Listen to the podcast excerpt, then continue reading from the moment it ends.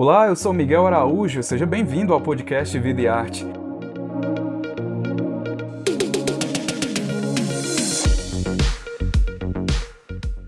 Nessa nova temporada, a gente vai conversar com diversos artistas brasileiros.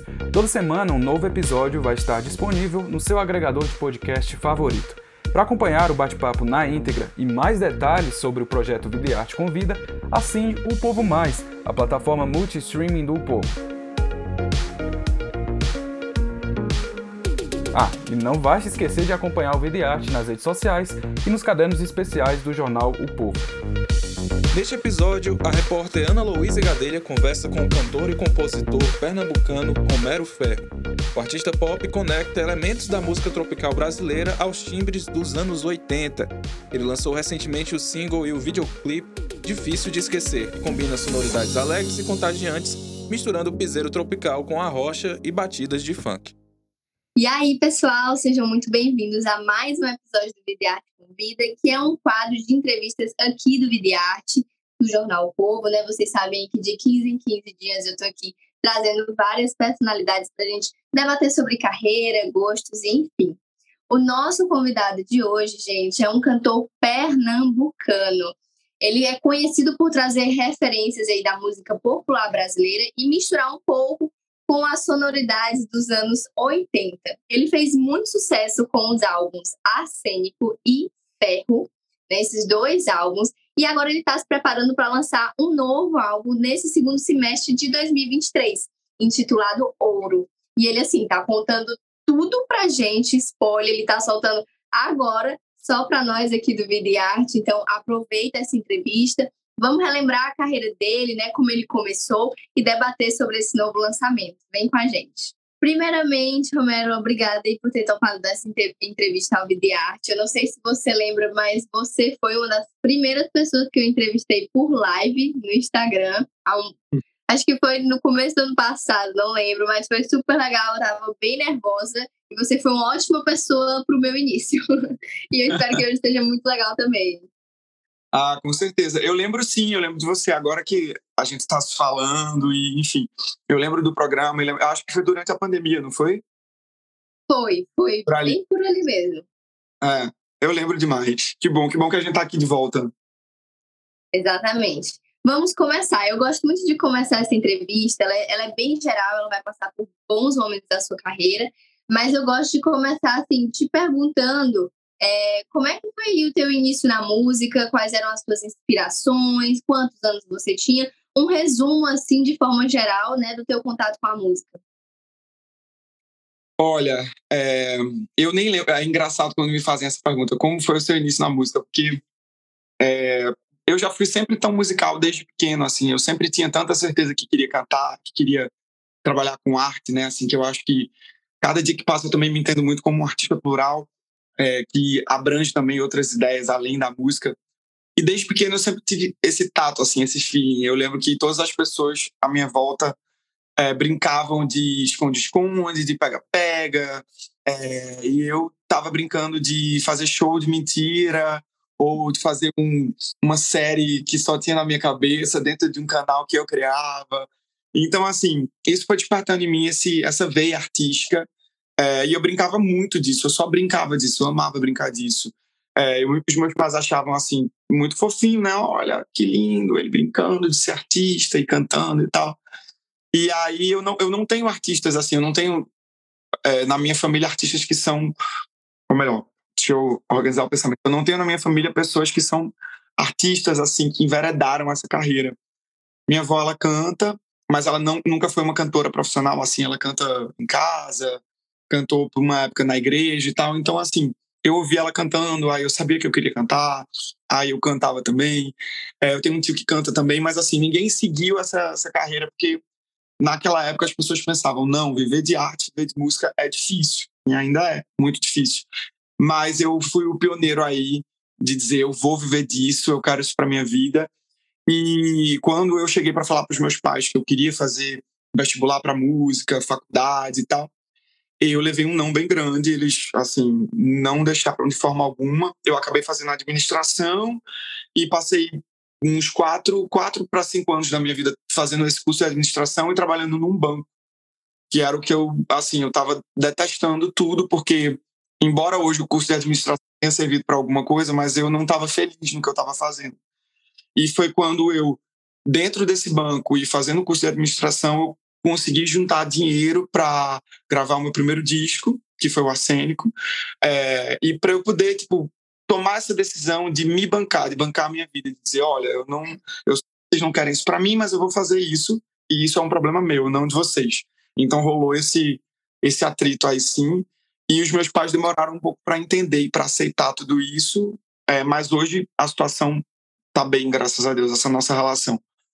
E isso eu acho que me deu mais vontade ainda de fazer as coisas darem certo, né? Porque eu sou ariano e aí quando você dá um não pro ariano, o ariano faz assim: "Como é? Você tá dizendo que eu não vou conseguir?" Ele vai lá e eu vou conseguir sim. E aí eu fui, sabe? Eu fui é, sair do interior de Pernambuco, sou de Garanhuns, então fiz uma trajetória para sair de Garanhuns até a capital de, de, de Pernambuco, que é Recife, construir minha carreira, me consolidar lá, e aí saí agora de Recife, estou no Rio, e aí estou fazendo esse, essa outra transição, esse outro processo, que é, é, uma trajetória dupla, assim, né? Você chega com um gás, assim, é, diferente, é, cansado de algumas coisas, mas vivendo muita coisa nova também ao mesmo tempo. Então, assim, para gente que vem de, de, lugares muito, muito distantes, do interior do Nordeste, é muito mais difícil, por exemplo, do que para quem já está ali, já nasce na, no fluxo, na capital, já nasceu ali no eixo Rio-São Paulo. E isso me fez é, entender muita coisa, entender o lugar que eu estava, é, entender muito da minha trajetória, mas eu sigo amando o que eu faço, sigo amando a arte e não faria nada diferente do que eu fiz até hoje e tô aí, ó, firme e forte, seguindo em frente.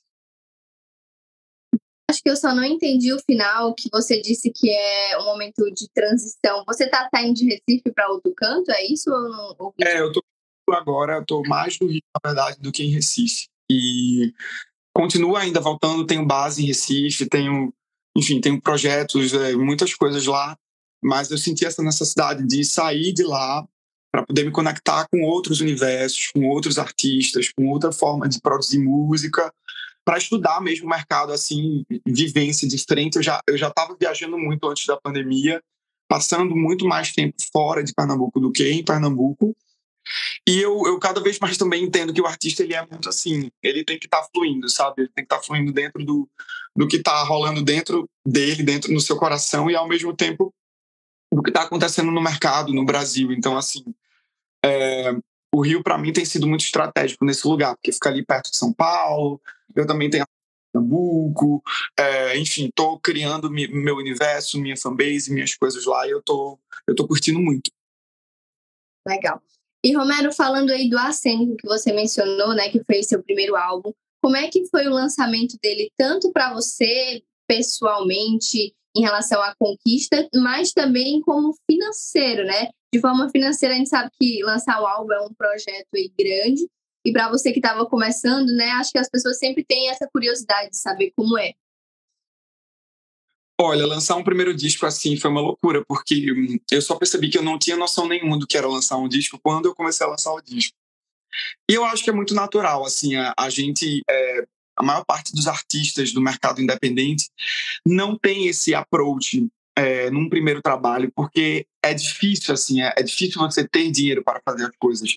E aí você tem que ir dando um jeito de alguma forma, né? Você tem que encontrar parceiros, você tem que pegar pessoas que acreditam no que você faz. É, eu tive muitos parceiros no Acênico, muitos, assim. Eu consegui juntar uma grana para pagar os custos do, do, os custos assim tipo essenciais do álbum que precisavam e tal e eu consegui fazer um álbum assim que eu me orgulho muito ainda hoje eu escuto acênico e eu fico feliz e eu, eu faço caramba. Esse Romero dessa época é diferente do Romero de hoje, mas existe ali uma conexão entre esses Romeros, entre esses universos, né? E o acênico ele foi para mim uma grande escola nesse nesse lugar, porque eu fui eu fui meio que aprendendo na, na tora mesmo, dando a cara tapa, é, e enfim, levando sim, levando não, indo com, com garra e coragem, que eu sempre fui uma pessoa que tive muita garra assim na minha vida. Eu acho que foi a garra que me levou longe mais do que qualquer outra coisa, assim, porque eu sou muito. É, meto a cara ali, vou cavando, cavando, cavando espaço para poder conseguir. E o acênico foi me ensinando isso. E foi me ensinando também é, um pouco sobre o mercado independente. Assim, eu acho que é, o ponto alto do Acênico para mim, eu acho não, com certeza o ponto alto do Acênico para mim foi o, a indicação ao Prêmio da Música Brasileira em 2017, né? Eu, eu gravei o disco em 2016 e o, o, disco ele me levou na indicação de melhor cantor popular de 2017 ao lado de Luiz Caldas e de Odair José na época. E aí, para mim foi tudo muito doido, que eu fiz assim, meu Deus, eu sabe, eu, eu sempre mandei os meus trabalhos para todos os editais e para projetos e para é, prêmios e tal. Eu sempre fiz isso. Mas quando acontece a primeira vez você não imagina que aconteceria, o prêmio da música foi isso. Assim, foi uma coisa que eu enviei o álbum e eu nem estava nem pensando em nada assim. E aí do nada é, rolou uma postagem do Lenine falando dos indicados do prêmio da música. E quando eu vi meu nome, eu fiz assim, não, não tô acreditando, né? Tipo, e aí acho que nesse dia caiu uma chavinha na minha cabeça. O dia do prêmio em si também, que foi lá no Teatro Municipal do Rio, foi uma loucura, porque eu me vi ao lado de artistas imensos que eu, que eu sempre fui muito fã, e eu estava ali meio igual para igual, concorrendo com, com aquelas pessoas. Quem apresentou o meu prêmio foi Ivete Sangalo, então, assim, poxa, para mim foi, foi emocionante, sabe assim, foi uma, acho que foi o primeiro momento que eu senti que o universo estava me dizendo, ó, oh, você tá no vai, vai por aqui que o teu caminho é esse, assim, o teu caminho tá rolando. E aí, desse momento aí do Arsênico em diante, é, esse, essa indicação ao prêmio já começou a me trazer um pouco de projeção nacional, eu fui conseguindo abrir mais coisas para mim, fazer mais shows e tal, até chegar ao Ferro, mas aí foi muito, muito caminho pela frente, eu acho que o Arsênico foi 2016, o Ferro foi 19, foram três anos aí de trajetória, e ele foi uma grande escola para mim, assim, sabe? Eu, eu, entendi como fazer show, entendi como que era ir para festival, ir para feira de música, tudo isso o Acento me trouxe.